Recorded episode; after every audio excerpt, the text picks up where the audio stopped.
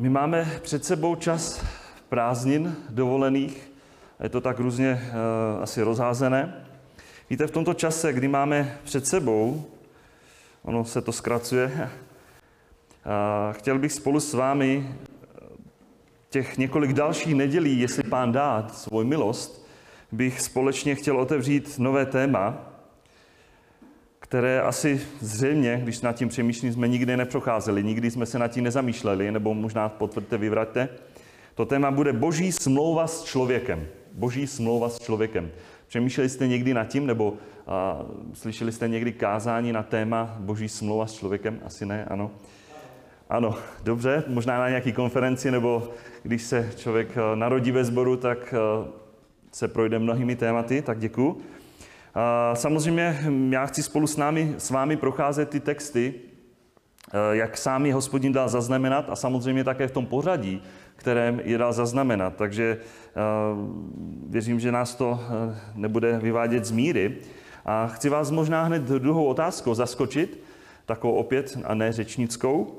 Viděli byste mi říct, kde najdeme v božím slově tu první smlouvu Boha s člověkem? Viděli byste říct, uh, ta první smlouva s člověkem bude asi, samozřejmě asi víte, v Genesis někde, to asi nebude. Takže tam vzadu, bratr ukazuje tři, třetí kapitola Genesis. Dobře. A teď bude ještě konkrétnější, kde první slovo použité slovo smlouva. Berit, hebrejsky.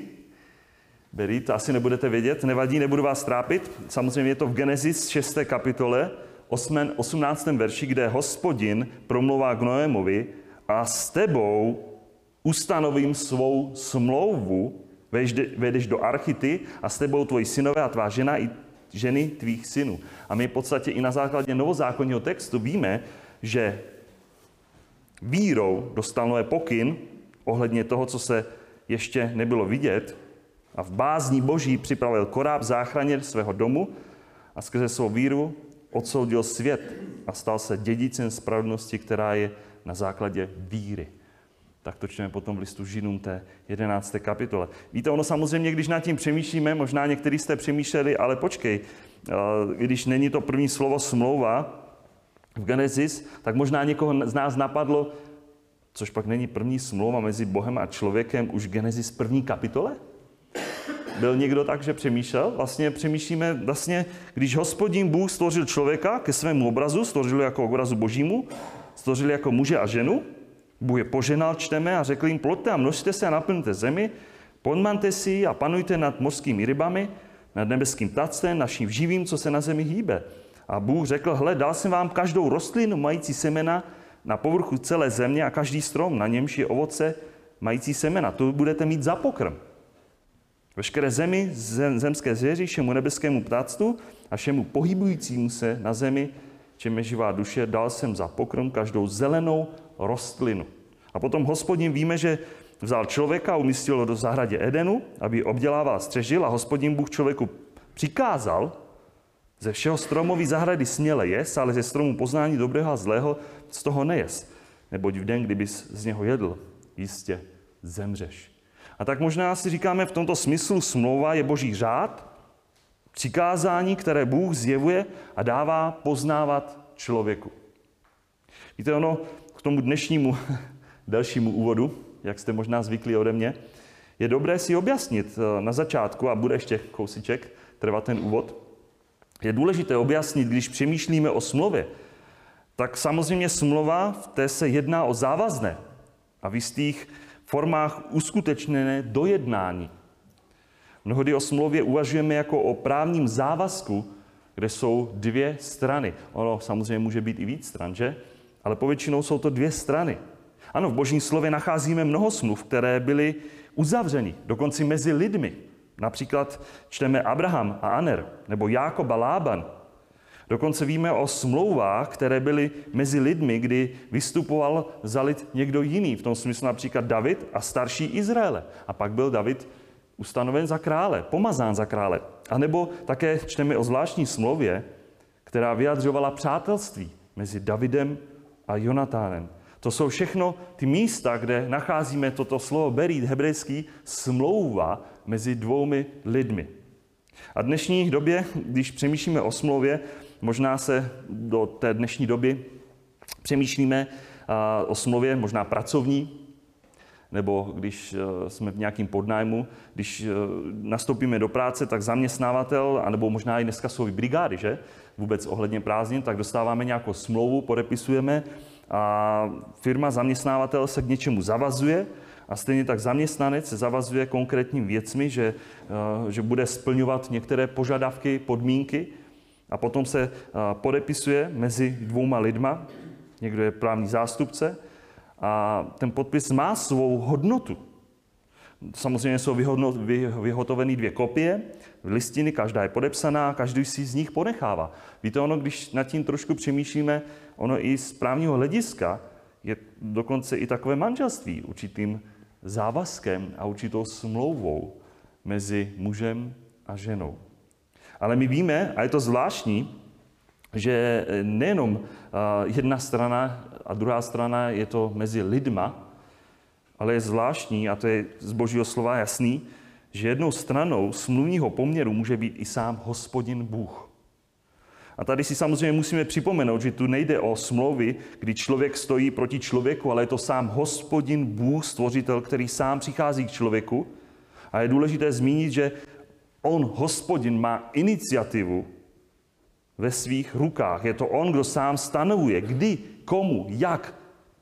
A vůbec ten obsah té smlouvy, který uzavírá s daným člověkem.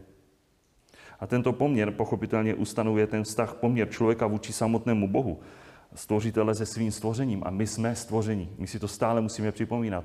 Nejsme Bohem, jsme pouhým stvořením. Není to tak, že my si sami eh, něco můžeme nárokovat u Boha, ale je to sám Bůh, který svým rozhodnutím, svým projevem své pouhé milosti, té nezasloužené milosti, přichází k člověku. A proto vidíme, že boží smlouvy, o kterých čteme v božím slově, jsou na jednu stranu podmíněné, ale také jsou nepodmíněné. Že? Jsou smlouvy, které jsou jednostranné a pak jsou smlouvy, které jsou oboustranné. Eh, ta jednostranná v tom smyslu myslím, že například něco hospodin zaslíbí, a to dokonce bez toho, že by očekával nějakou protireakci člověka. A na stranu druhou jsou i smlouvy, o kterých čteme v božím slově, že hospodin klade před člověka tuto smlouvu a očekává, vede, že člověk bude vírou reagovat v poslušnosti, že celé a pevně zachová danou smlouvu ze své strany. A pak, když člověk nezachová danou smlouvu, naopak poruší, přestoupí, a to známe ty výrazy, tak sám hospodin může danou smlouvu zrušit, změnit, doplnit, upravit ji, protože je autorem dané smlouvy. A taková smlouva eh, je zvláštní, když přemýšlíme, tak se vždycky uzavírá, nebo je sepsaná, že? V našem slovníku je ustanovím smlouvu, nebo uzavřu smlouvu. Je zvláštností, kdybyste si to našli v hebrejštině, a to je možná na domácí studium, můžete si to potom vyhledat, tak eh, my máme v našem překladu, že uzavření smlouvy, ale v hebrejštině to karat berit. Berit už slovo, jste slyšeli, smlouva. Karat berit. A karat znamená vysloveně useknout, uříznout. Doslova přímo useknutí smlouvy, rozseknutí smlouvy.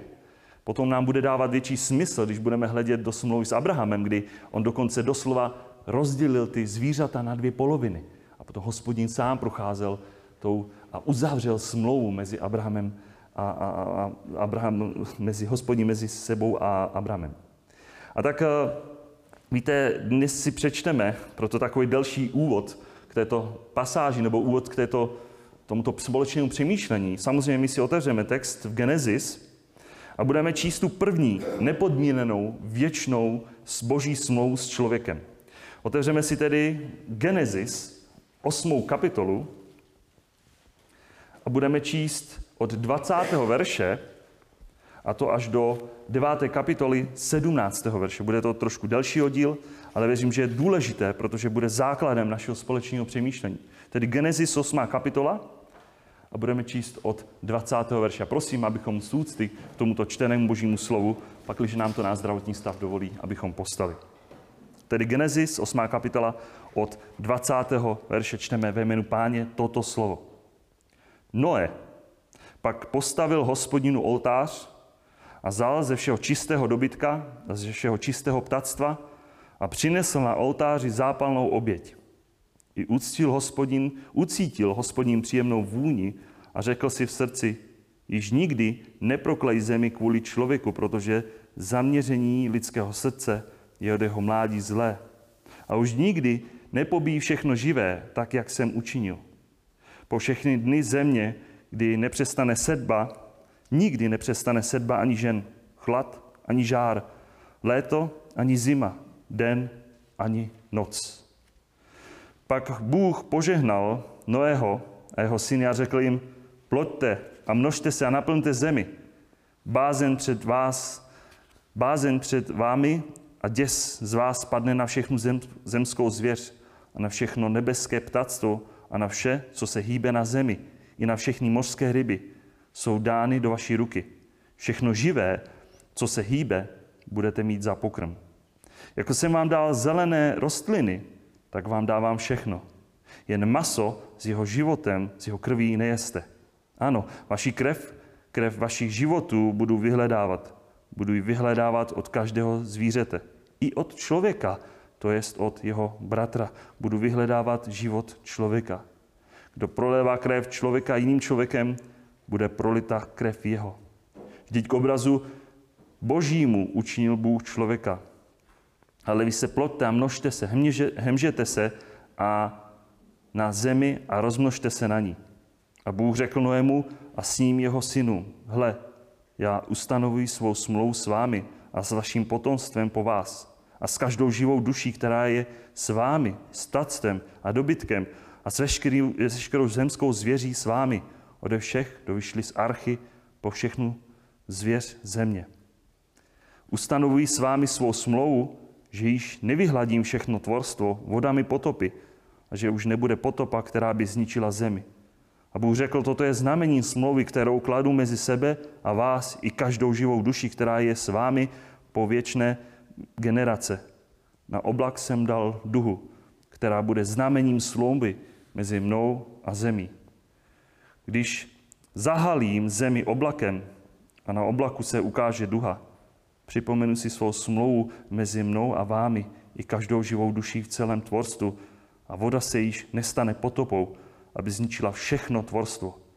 Když bude na oblaku duha, spatří mi a připomenu si věčnou smlouvu mezi Bohem a každou živou duší v celém tvorstvu, které je na zemi. A Bůh řekl Noému, toto je znamení smlouvy, kterou jsem ustanovil mezi sebou vaš, vaším vším tvorstvem, které je na zemi. Tolik řečení Božího slova. Můžete se posadit.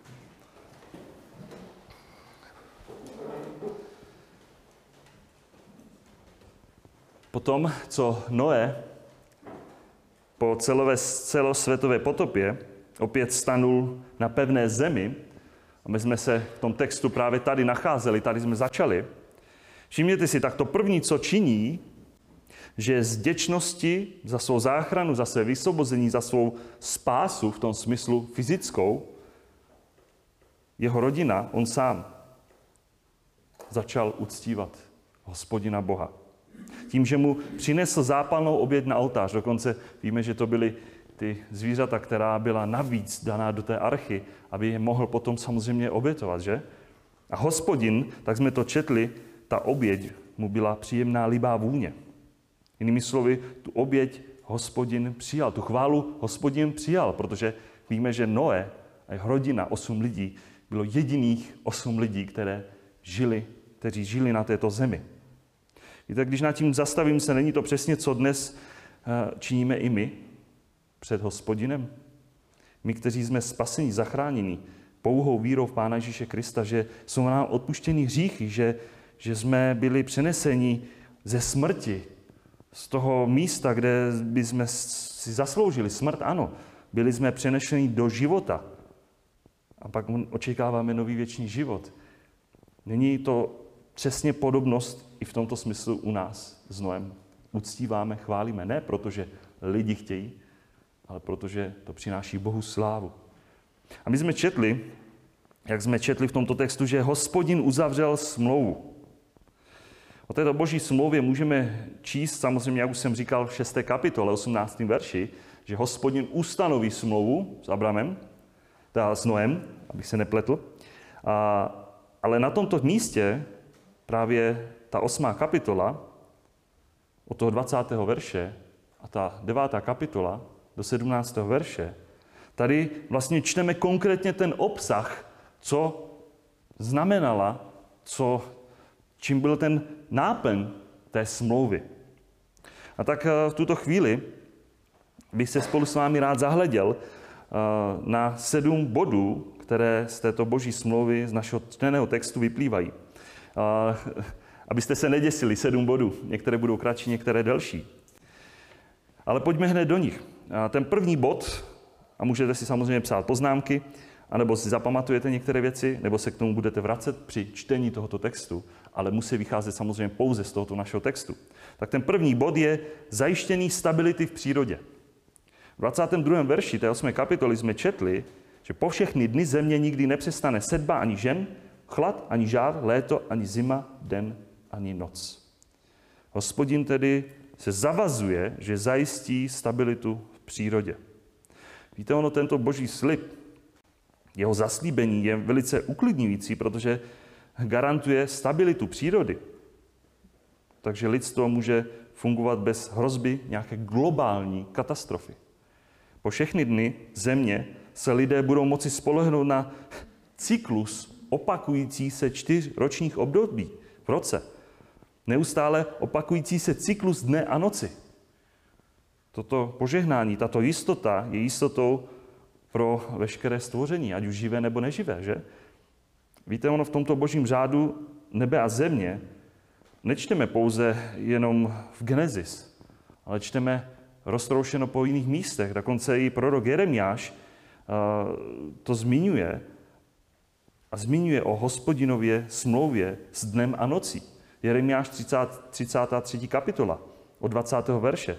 Toto praví hospodin, jestliže bude moci zrušit mou, jestliže budete moci zrušit mou smlouvu se dnem a no, mou smlouvu s nocí, takže den a noc nebude ve svůj čas, pak bude zrušena také má smlouva s mým otrokem Davidem.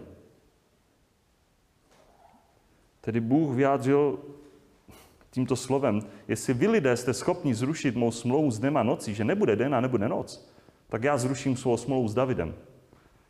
Tady jistě, jiným slovy, nebude zrušena smlouva s dnem a nocí. Nikdo z nás, lidí, nemá možnost ovlivnit den a noc. Proto ani ta smlouva hospodinova s Davidem nebude zrušena.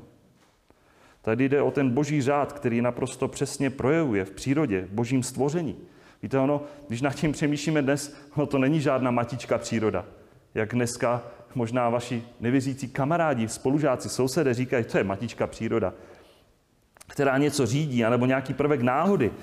Ale my víme, že je to sám hospodin, Bůh, osoba, který velice jasně, konkrétně řídí celý svět, přírodní kolobě, všechny roční období, den a noc. A víte, dnes víme, že to je prostřednictvím řízení otáčení země koule. Už to není tak, že bychom byli naivní, ale víme, že když se země otáčí, tak světlo, slunce a tak dále, jak se to naklání, planeta a tak dále, kdy je zima, když se to oddálí od slunce a tak je větší zima potom a tak dále.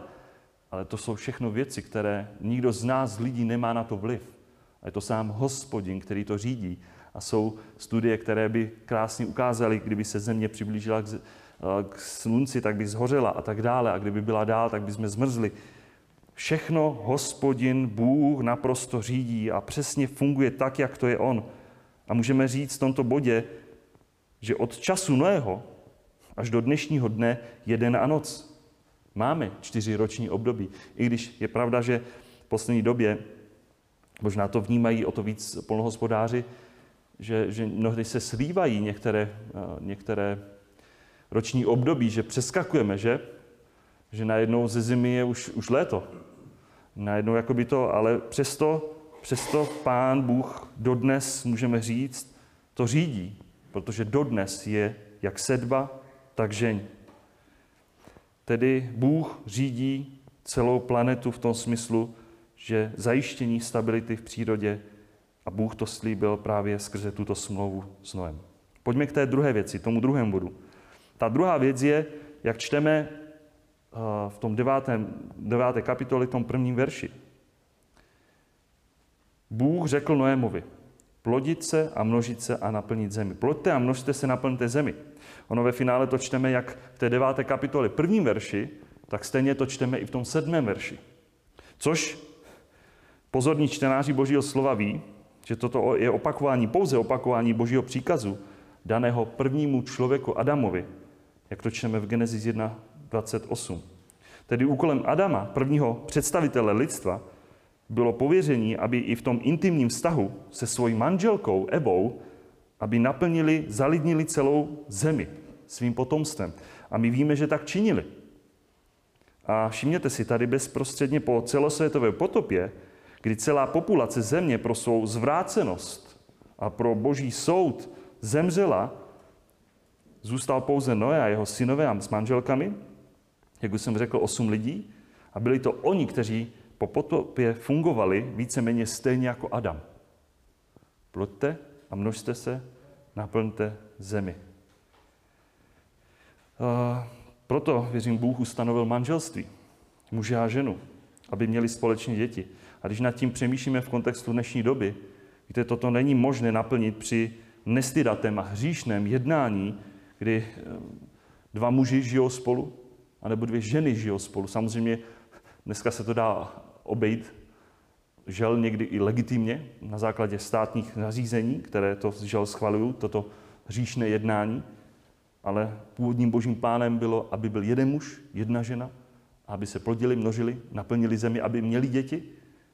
A tím pádem se Bůh oslavuje a naplňuje se toto, naplňuje se toto zaslíbení, vůbec tato smlouva. Víte, ono, kdybychom nezjistili, jaká je aktuální číslo celosvětové populace na zemi, tak můžeme říct, že Noé a jeho synové v té víře, v té poslušnosti, oni naplnili toto boží slovo, v tom smyslu té smlouvy.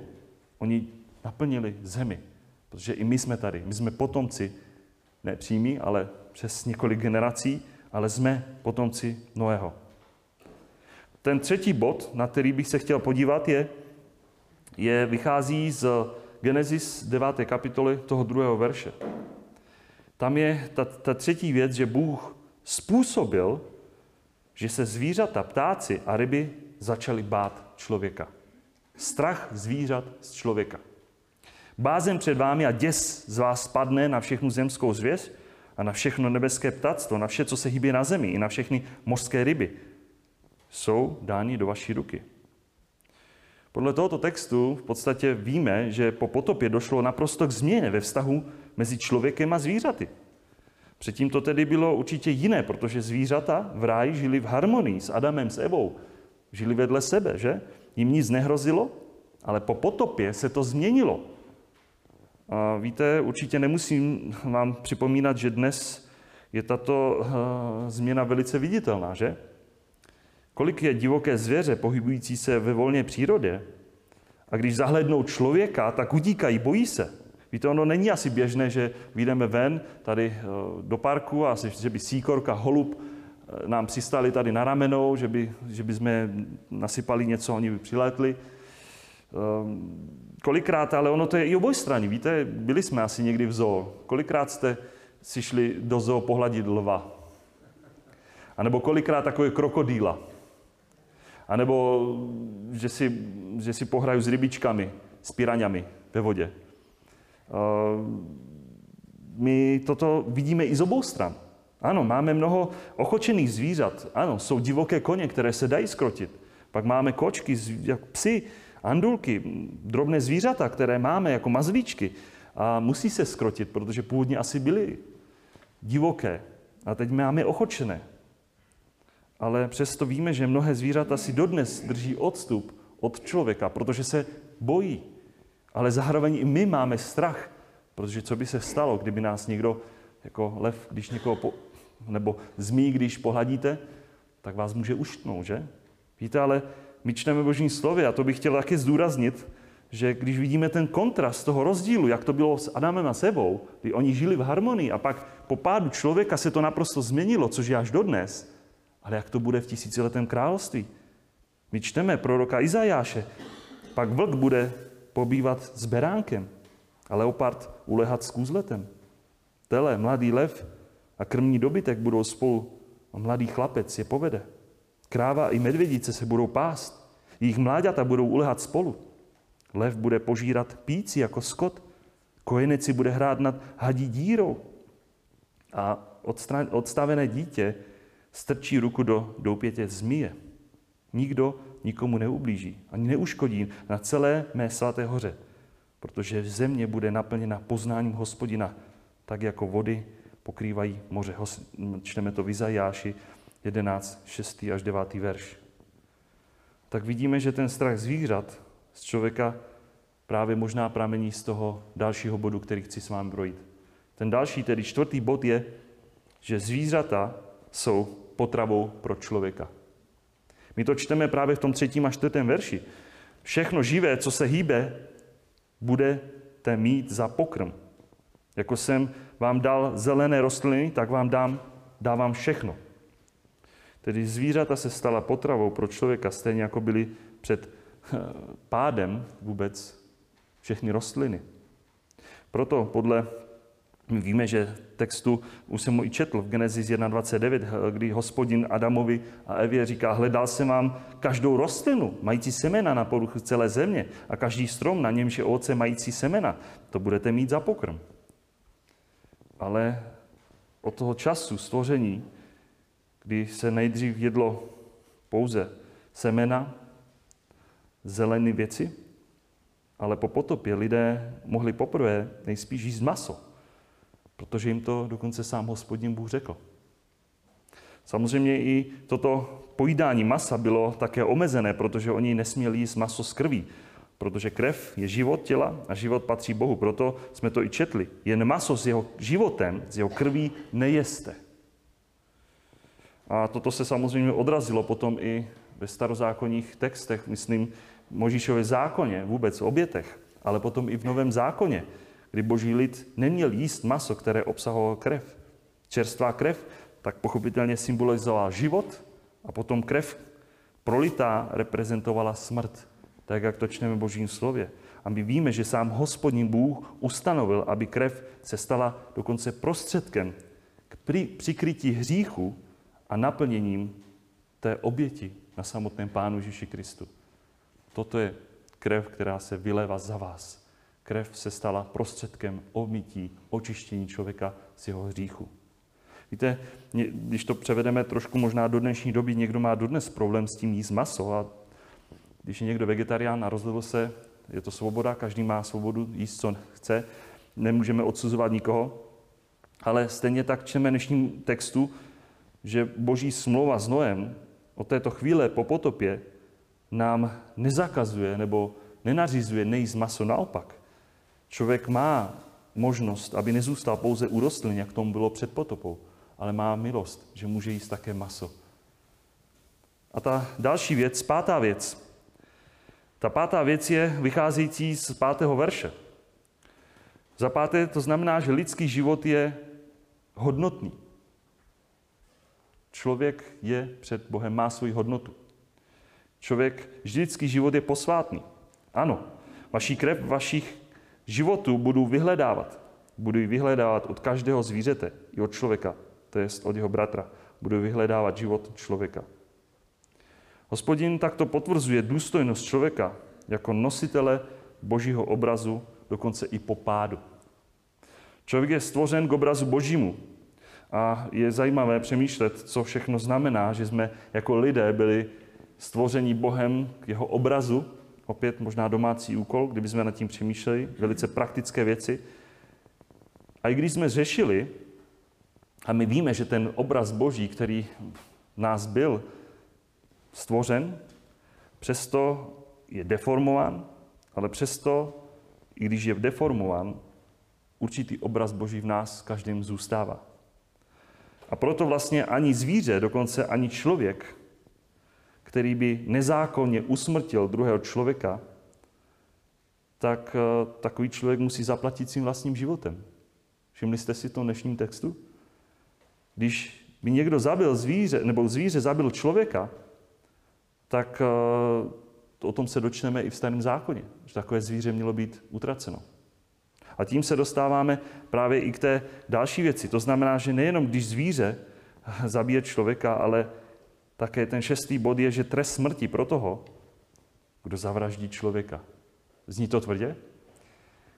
My jsme četli, kdo prolévá krev člověka jiným člověkem, bude prolita krev jeho. Vždyť k obrazu božímu učinil Bůh člověka. Jestliže člověk má hodnotu před Bohem, tak je tady jasně napsáno, kdo prolévá krev člověka jiným člověkem, bude prolita krev jeho.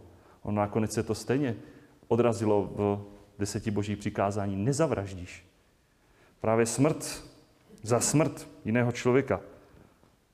Ale víte, ono už ve starém zákoně, jak jsme četli, můžeme potom i číst a budeme to procházet, za takovou vraždu člověka to neznamenalo, že si může to právo vzít jiného, život jiného člověka, vzít kdokoliv.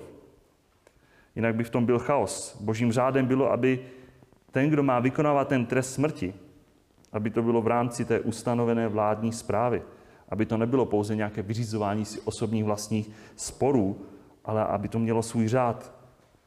A víte, i dnes víme, že v dnešní době má vláda meč, že? Pro správné rozsuzování, tak jak to čteme v listu Římanů 13, kdy víme, že jednáš-li zle, boj se. Myslím vlády, těch vrch postavených. Ale ona má nenadarmo svůj meč. A to nejenom proto, aby rozsuzovala dobré, ale zlé, ale aby taky dokázala učinit některým věcem přítrž. Víte, ono, když nad tím člověk přemýšlí v tomto šestém bodu, že trest smrti pro toho, kdo zavraždí člověka, když jsem nad tím přemýšlel, naší zemi, české zemi, teda v České republice, přímo trest smrti už nefunguje, neexistuje. Neznamená to, že kdyby někdo někoho usmrtil, že by za to sám zaplatil životem. Ale v některých zemích, a to se dá klidně i dohledat, v některých zemích to žel, nebo žel, naopak, v některých to zemích skutečně stále trvá. Ale my jsme mnohdy takoví humanisti, když říkáme, ale člověk má právo na život. Ale přemýšleli jsme nad tím? Ty si říkáš, máš právo na život, a jak to, že jsi měl právo na to vzít život někoho jiného, že? A je to drsné, že? Ono to zní zub za zub, oko za oko, život za život. Ale že by se Bůh změnil? Nebo spíš my jsme se změnili na humanisty? Těžko říct. A samozřejmě musíme vnímat taky ty problémy toho, kdy byli odsouzeni mnohí lidé nespravedlivě a justiční omily. To taky je špatně. Ale hospodin, myslíte si, že v některých věcech změnil? A jsme prostě u té poslední věci, v tom sedmém bodu. Ten sedmý bod, a u toho by se možná trošičku víc zastavil, protože věřím, že je velice aktuální. Ten sedmý bod vychází z našeho textu a je zaznamenán právě v tom 15. verši, kdy hospodin říká, že nikdy více již nebude celosvětová potopa. Připomenu si svou smlouvu mezi mnou a vámi, i, i každou živou duší a celém tvorstvu, a voda se již nestane potopou, aby zničila všechno tvorstvo. Sám hospodin, Bůh, bez ohledu na to, jak hříšní lidé v budoucnu budou, a my víme, že on ví všechno, od prvního Adama, kterého stvořil, až po posledního člověka, který byl na zemi. Přesto Bůh lidstvo znovu nepotrestá potopou, která bude celosvětovou, která bude globální. A stejný důraz pak jsme četli v tom jedenáctém verši. Ustanoví s vámi svou smlouvu, že již nevyhladím všechno tvorstvo vodami potopy a že už nebude potopa, která by zničila zemi. Tento boží odkaz a odvolání se na tuto skutečnost také nalezáme i na jiných místech, dokonce i u proroka Izajáše, kdy sám hospodin promlouvá Izajáš 54, 9 až 10 verš.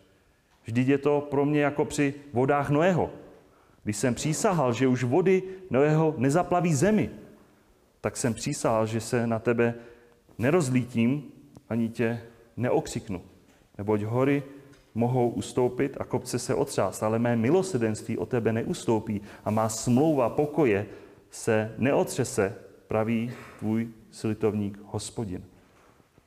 Bůh dává svůj milost. Ale víte, také sleduju, ne vždycky, ale paradoxně včera jsem sledoval zprávy. A i z našich modliteb to bylo vnímat, co zrovna záplavy předevčírem v Německu. Sledovali jste to? Viděl jsem ty záběry, jak maringotku to smetlo pod most. Byla pš, v momentě rozcupovaná. Auta plavaly. Záplavy, prostě uličky a lidi měli, měli problém vůbec, ne, nemohli ani projít na druhou stranu. Spousty vody, valící se přes města. Víte, ale to jsou všechno pouze lokální záplavy. A já věřím, že když můžu říct z tohoto místa, Bůh zvedá tímto způsobem svůj prst a volá lidi k pokání a k navrácení se k němu. My jsme tak mnohdy zabezpečení vším možným, kdy najednou si říkáme, Bůh nedopustí žádnou záplavu. A najednou mám vytopený dom, sklep, najednou stržený dům, najednou některé věci, co jsem měl svůj pohodu, najednou ji nemám. Což pak to nečiní Bůh, aby nesoudil svůj lid v tom smyslu, zastav se. Je to o tom materiálním? A nebo o tom, aby si mě hledal? Tak tady máme samozřejmě, chci zdůraznit, potvrzené, že země jako celek nikdy nebude zaplavena. V tom smyslu celosvětová potopa. Nikdy více nebude. Nebude to nikdy tak, že by byla celá země zaplavena. A jak to čteme v tom Genesis, to nebyla pouze nějaká lokální záplava, ale víme tam i ty rozměry, jak vysoko bylo od toho nejvyššího místa, když tam se dávala ta olovnice, vůbec ten rozměr, jak byla celá země, celá země, prostě jenom voda. A co nebylo v Arše Noémově, zahynulo. A to nejenom jenom pár dnů, že přišla přílová vlna, pršelo, vyplavilo mnoho věcí a utichlo to během několik týdnů. Ale neustále, několik, několik dnů. A my to čteme přesně v božím slově.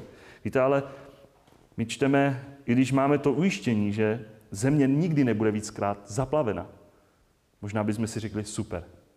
Ale my čteme i, musíme dál číst. My čteme v písmu i o jiném zničení země.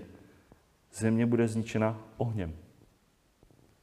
2. Petrova, 3. kapitola 9 až 13, my tam čteme, Pán neotálí s naplnění svého zaslíbení, jak si někteří myslí, nýbrž je k vám schovývavý. Nepřeje si, aby někdo zahynul, ale chce, aby všichni dospěli k pokání. Pánův den přijde jako zloděj v noci. Něm nebesa s rachotem pominou, prvky se žárem uvolní a země a jejich činy budou spáleny. Když se toto všechno takto rozplyne, jaký musíte být ve svatém způsobu života a zbožnosti vy, kteří očekáváte a urychlujete příchod Božího dne. Kvůli němu se nebesa rozplynou v ohni a prvky se žárem rozstaví. Podle jeho zaslíbení očekáváme nová nebesa a novou zemi, ve kterých přebývá spravedlnost. Když na jednu stranu si říkáme, země nebude celosvětově zaplavena, ale četli jsme o ohni, který vše jednou rozstaví a spálí a pak budou stvořena nová nebesa a nová země, kde bude přibývat na věky pouze ti, kteří byli ospravedlní, kteří byli a budou nalezení v té ne vlastní spravedlnosti, ale té příčtené spravedlnosti v Pánu Ježíši Kristu. A víte, ono ten čas, kdy žil Noé a ten čas druhého příchodu, bude v některých oblastech dost podobný. My to čteme i potom v evangelích, jakž totiž v onech dnech před potopou lidé jedli, pili, ženili se a vdávali až do dne, kdy Noé vešel do korábu. A nic nepoznali, dokud nepřišla potopa a všechny nesmetla, takový bude příchod syna člověka. Pouze ten, kdo víme, že v době Noého, pouze ten, kdo byl v té arše, v korábu, pouze ten byl zachráněn. A tím předobrazem té archy Noého v dnešní době je pouze sám Pán Ježíš Kristus. Pouze skrze víru v něj může být člověk zachráněn, spasen od přicházejícího dne páně, od dne soudu, který přichází každýho dne blíž a blíž a víc a víc. Tak hospodin promluvil k Noémovi a Noé vírou přijal to, co k čemu, k čemu vůbec hospodin k němu promluvil. Víte, na rozdíl od celého lidstva, zbytku lidstva, které Bůh zničil v té celosvětové potopě, byl to pouze Noé, který se svou rodinou byl skrze víru v tu boží milost nejenom fyzicky zachráněn, protože uposlechla, stavil ten, tu archu, ale ještě prožíval tu ochranu a boží dobro, právě plynoucí z té smlouvy, z toho vztahu se svým Bohem. Ano, tato boží smlouva s Noem, jak jsme ji si dnes četli a postupně ji procházeli, tak věřím, že jste si všimli, že všechny tyto věci tato nepodmínená boží smlouva, ona je platná pro nás lidi obecně. Až dodnes, že? Jde o smlouvu, která je, do které je zahnutá každá lidská duše, každý živý tvor. My jsme to četli v tom 9. a 10. verši. Hle, já ustanuji svou smlouvu s vámi, s vaším potomstvem, po vás a s každou živou duší, která je s vámi, s ptactvem, s dobytkem a s veškerou zemí zvěří, s vámi ode všech, kdo vyšli z archy, pro všechnu zvěř na zemi. A my jsme těmi potomky Noého. A o co víc, že jsme potomky Noého skrze také víru. Stejnou víru ve stejného hospodina. Proto dnes můžeme říct, když si to zopakujeme, stále se mění roční období, jeden na noc, že? To je stále platné. Máme den na noc, roční období. Bůh má pevně stále ve svých rukách celou přírodu. Člověk se rozmnožuje, naplňujeme zemi, samozřejmě pouze v manželství. Ať nám pán požehná. Víc a víc dětí. Stále přestrvává strach zvířat z člověka. Stále my se také bojíme některých zvířat. Stále i dnes můžeme jíst boží milosti jíst maso zvířat, ale bez krve, pochopitelně. Stále ta hodnota lidského života je velká. I když my víme, jak jsem říkal, je tady pokřivený mnohý obraz boží. Je. Stále je platné, když to lidem měníme. Trest smrti tam, kde člověk zabije člověka. Proto víme, že vláda má v rukách ten meč i v dnešní době, aby spravedlivě rozsuzovala dobro a zlo. Trestala tam, kde má být. I když to mnohy měníme, že? Protože je humanismus.